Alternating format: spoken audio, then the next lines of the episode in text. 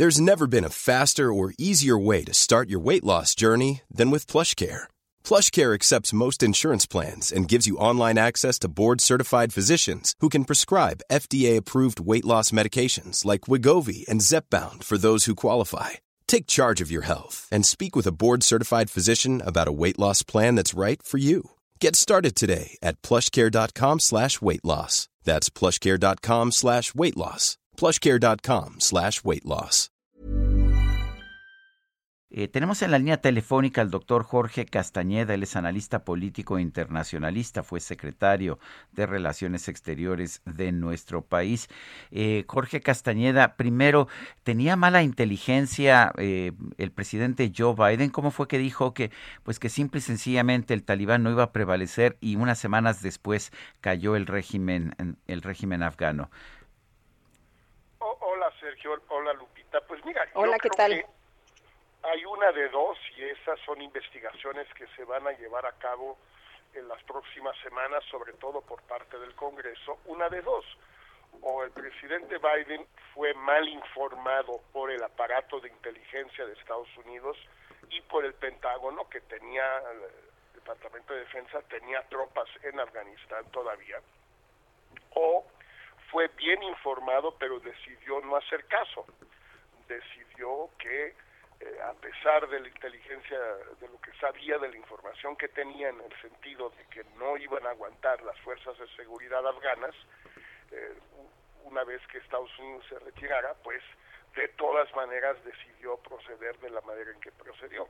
La verdad, al día de hoy es difícil eh, saber cuál de estas dos opciones hay.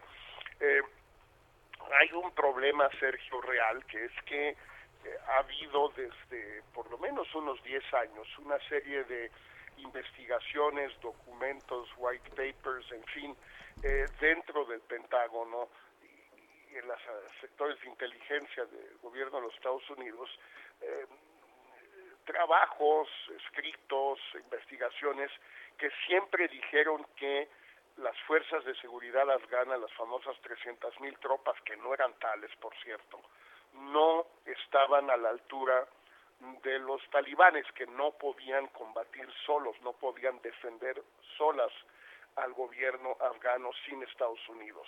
Eh, hay muchas, un informe largo en el Washington Post hoy al respecto, eh, con entre, largas entrevistas con gente que estuvo en Afganistán, militares que estuvieron en Afganistán, diciendo, esta gente no puede pelear, por ejemplo, que el nivel de alfabetismo apenas era de segundo o tercer año de primaria, que no sabían contar, cuenta este periodista del Post que hizo estas entrevistas, que cuando les preguntan cuántos hermanos tienes, decían, pues tengo a Juan, a Pablo y a Pedro, o sea, ¿cuántos? Pues tengo a Juan, a Pablo y a Pedro. No podían decir tres porque no sabían contar. Eh, pues todo esto sí eh, fue real también, eh, Sergio, y al cabo de 20 años pues Biden decidió que no había no había remedio lo cual puede puede ser muy discutible pero no fue una conclusión absurda eh, Jorge, en el caso de, las, eh, de los testimonios que hemos escuchado, hay militares que han estado hablando a los medios y que dicen que están decepcionados. Uno de ellos, por ejemplo, ayer que me impresionó, decía, bueno, perdí mis piernas para nada. Eh, y, y en el caso del presidente Joe Biden dice, sé que mi decisión sobre Afganistán será criticada. Me parece que será mucho más que criticada, me parece que tendrá muchos costos para su gobierno, ¿no? Pues mira, hay aquí hay como de, de, dos sopas, em, Lupita. Una es que una debacle de este tipo no tenga consecuencias político-electorales. El precedente muy conocido es el de Playa Girón o Bahía de Cochinos para John F. Kennedy en abril de 1962, una debacle pues muy parecida cuando Fidel Castro pues derrota la fuerza invasora cubana enviada por Estados Unidos y que no tuvo ninguna consecuencia para Kennedy en las elecciones de medio periodo de noviembre del 62. La otra, desde luego, pues es eh, lo que le pasó a Carter, al presidente Carter, con los rehenes en, en Irán, en Teherán, en 1979 y 1980, cuando pierde luego las elecciones eh, presidenciales de 1980. Es difícil saberlo, las encuestas, por lo menos las que han salido hasta antes de las imágenes de Kabul, o sea, hasta el fin de semana, mostraban que había un gran apoyo en Estados Unidos para el retiro de las tropas, pasara lo que pasara. en que arda Troya, no importa, vámonos, ya es suficiente. Esto puede cambiar, pero no estoy totalmente convencido por ahora, Lupita, que esto traiga consecuencias tan negativas eh, para Biden, pero lo empezaremos a ver en muy pocos días, porque pues ya ves que en Estados Unidos a hacer encuestas sobre cualquier cosa todos los días. Eh, eh, una, una cosa en otro tema completamente diferente, Jorge. Se acaba de anunciar hace unos momentos, se acaba de anunciar, eh, lo acaba de anunciar Marcelo Ebrard, el secretario de Relaciones Exteriores, que el presidente López Obrador va a viajar a Washington el jueves 9 de septiembre para reunirse con el presidente Joe Biden. ¿Cómo ves esta visita? Bueno, pues que es una muy buena noticia, que, bueno que finalmente se da este encuentro es un poco tarde, como ya hemos comentado, creo en algunos momentos, en algún momento, Sergio. Normalmente el primer encuentro entre el presidente de México y el presidente de Estados Unidos, un nuevo presidente de cualquiera de los dos países, pues se da en las primeras semanas o incluso con el presidente electo.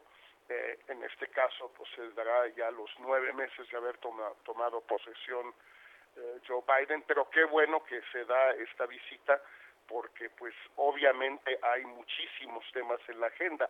No sabemos cuáles son y no sabemos cuál es el, es el estado de la relación, pero es eh, evidente que con tantas idas y venidas y tantos encuentros y tantas llamadas telefónicas hay algo que no está funcionando y que solo probablemente se puede resolver al más alto nivel y me parece que es una es una decisión correcta de que esto se haga. Eh, hay que ser, hay que pues, guardar las proporciones. Eh, en teoría le tocaba a Biden venir a México, si recuerdo bien, cuando vino Jake Sullivan, el consejero de Seguridad Nacional la semana pasada, dijo que venía, el observador dijo que venía para ver cuándo podía venir Biden a México, pues no, le toca al, eh, al chiquito ir a ver al grande, así es la vida. Bueno, pues yo quiero agradecerte como siempre, Jorge Castañeda, Castañeda, analista político e internacionalista, exsecretario de Relaciones Exteriores, el que hayas conversado con nosotros esta mañana. Como siempre, Sergio, un fuerte abrazo para ti y para Lupita. Gracias, buenos días. When you make decisions for your company, you look for the no-brainers. And if you have a lot of mailing to do, stamps.com is the ultimate no-brainer. It streamlines your processes to make your business more efficient, which makes you less busy. Mail checks, invoices, legal documents, and everything you need to keep your business running with Stamps.com. Seamlessly connect with every major marketplace and shopping cart. Schedule package pickups and see your cheapest and fastest shipping options from different carriers. With rates up to 89% off USPS and UPS rates. And with the Stamps.com mobile app you can take care of mailing and shipping wherever you are. Make the same no-brainer decision as over 1 million other businesses with stamps.com. Sign up with code program for a 4-week trial plus free postage and a free digital scale. No long-term commitments or contracts. That's stamps.com. Code program.